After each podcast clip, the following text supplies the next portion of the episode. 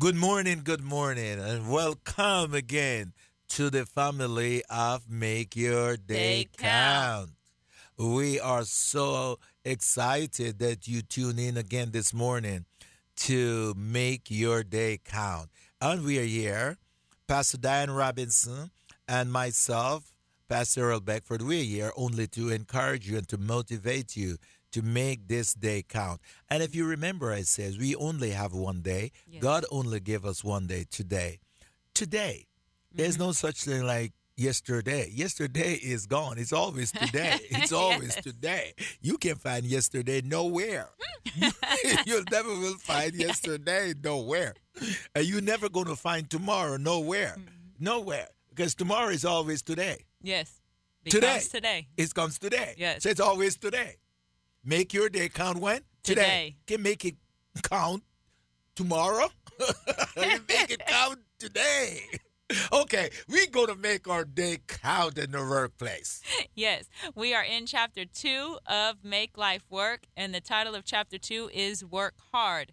So this week we've been going through the five principles of hard work. Yeah. If you missed any program, you could go to the WMIE website, scroll all the way down to the bottom where it says on demand. If you click that button, and a- calendar will come up, and then you can choose any day program that you would like to listen to again. So on today, we're going to jump right in with principle number three, Three. of the five principles of hard work, which is to stay, Stay late. late. Oh, I'm not going to stay late. I ain't staying late. I ain't staying late. No way. I do my, I'm going home.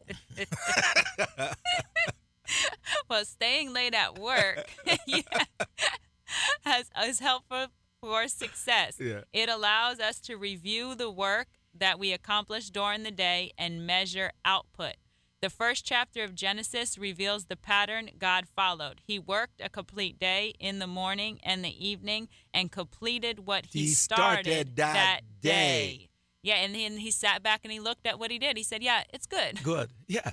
Staying late will give you a head start on tomorrow, Mm. too. If you haven't quite finished the list of tasks you had hoped to complete during the day, you will know what, What to put put at the top. top of your priority list on the next day's plan. And that's a really important principle right there to know that you can cancel and reset tasks Yeah. till the next day. Yes. Because frustration comes when what we want and what we see are not the same thing. Yeah. But when you take control over that, you say, okay, I didn't get to this task today, but So, I'm going to reset set it for the until next day. tomorrow. Yes. That just takes your frustration and your stress away. So now that you, after you do leave work, you can go home, you could enjoy your family, you can enjoy the things that you have planned for the rest of the evening, knowing that that will be a priority task for tomorrow. So we're not going to stay up all night and be tormented about what we didn't get done on today. We're going to just reset it Yeah. we're going to make a quality decision to reset it for the next day.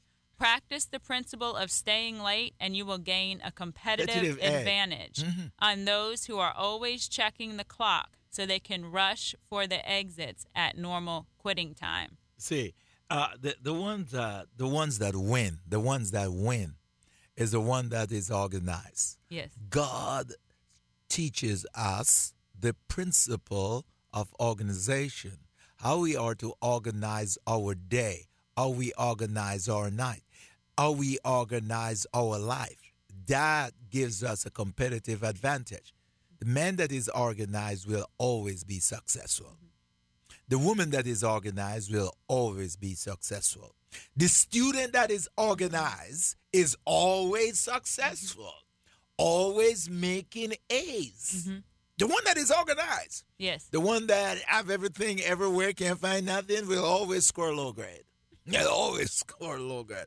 Uh, my my my granddaughter, uh, she's a she's a typical uh, uh, uh, student here in that this year. She will stay late. She get up early in the morning to organize to make sure for her classwork. And when she gets home from school, she do whatever she want to do, play, watch her game, talk on her phone, do everything. But then she pick back up Yes. and work.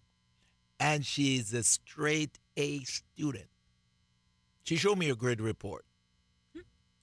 and she take advanced classes. Yes. They are not just the regular. Yep. It's not that she's more smarter than no one. She isn't smarter than no one. All she does, she organizes and she work hard. Yeah. She's And it shows diligent. up. Yeah. Diligent in what she's being Been diligent doing. about. Yeah. She focused. She says, she said to me, Papa, I when I finish this, then I'll do that. Mhm. If I call her to do something, she says, Papa, as soon as I finish this task, then I'll do that. She don't just jump off it. Yes. That's good. It, it- it is awesome if we can adapt these principles in this book. yes. If we can adapt these principles and apply it to our life. Yeah, because that's wisdom, and Yeah. wisdom redeems time. The Bible mm. tells us in Colossians that wisdom redeems time. So when we operate in wisdom, we're saving ourselves time. Yeah. We're not scurrying all over trying to find something for 15 minutes when wisdom would have told us to put it right back where you got it or make a better organizational system. So when we're operating in wisdom, time is being redeemed back onto us. I, I, I want to add one point there. I want to add a point right there. And the point that I want to add is simple this that the difference between the rich and the poor, they have and they have not, is how they spend time. Mhm. Simple. It's not a matter of color. It's not a matter of race. Has nothing to do with it. Has nothing to do with it. Sometimes we blame it on color, race, and whatever. But I found out the secret Yeah. that the difference between the have and the have not is how they spend their time. Time. And we all have the same amount of time. God give us the same amount of time. Everybody gets the same thing. We all get same 24 Mm-hmm. hours is how we spend time spend time so time is what money money, Yeah. we spend time we spend money Mm-hmm. you understand time is money. Money. so we all get the same amount of time hmm how That's we good. spend it will determine Mm-hmm. whether we have anything or we have not or we uh, have or have not living in it okay Yeah. Jump, jumping into principle number four is finish what you start. Set and keep deadlines, whether for a major project or a small job you need to finish. When you set deadlines, it'll force you to Yeah. work harder Yeah. and with more focus. Yeah. A job or a task without a deadline usually ends in futility because it lacks a motivational force.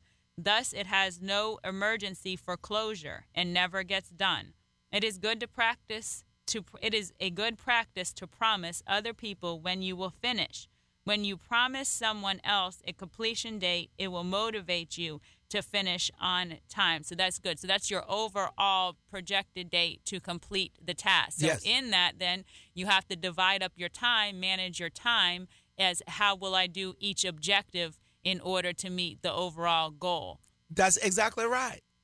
If you don't give yourself deadline, set Mm-hmm. time, oh, you'll never get this thing done. And if you tell yourself I'm going to work on this an hour every day and Yeah. then a day comes and you don't get to work to it an hour, then you're going to have to tell yourself, okay, well now tomorrow Tomorrow, I need to do 2, two hours, hours. or I need to divide the hour up throughout the rest of this week, you know, 15 minutes here, 15 minutes there, but you have to have authority over yourself. If you don't have authority over yourself, then you're not going to be in position to have authority over anybody else. I, I, I remember, I remember, Pastor Di, when I was uh, when I was doing my undergraduate work, and uh, I have my term paper Mm.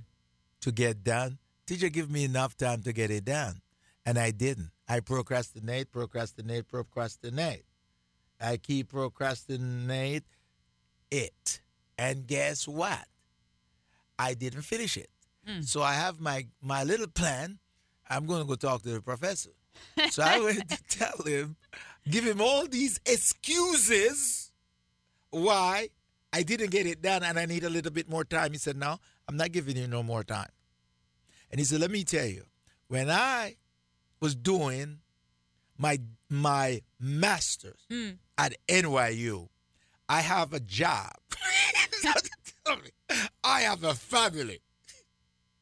And I have a job. And he says, there and I have to complete my work. He says, I sleep in the library. So I am not giving you not one day more to get it done.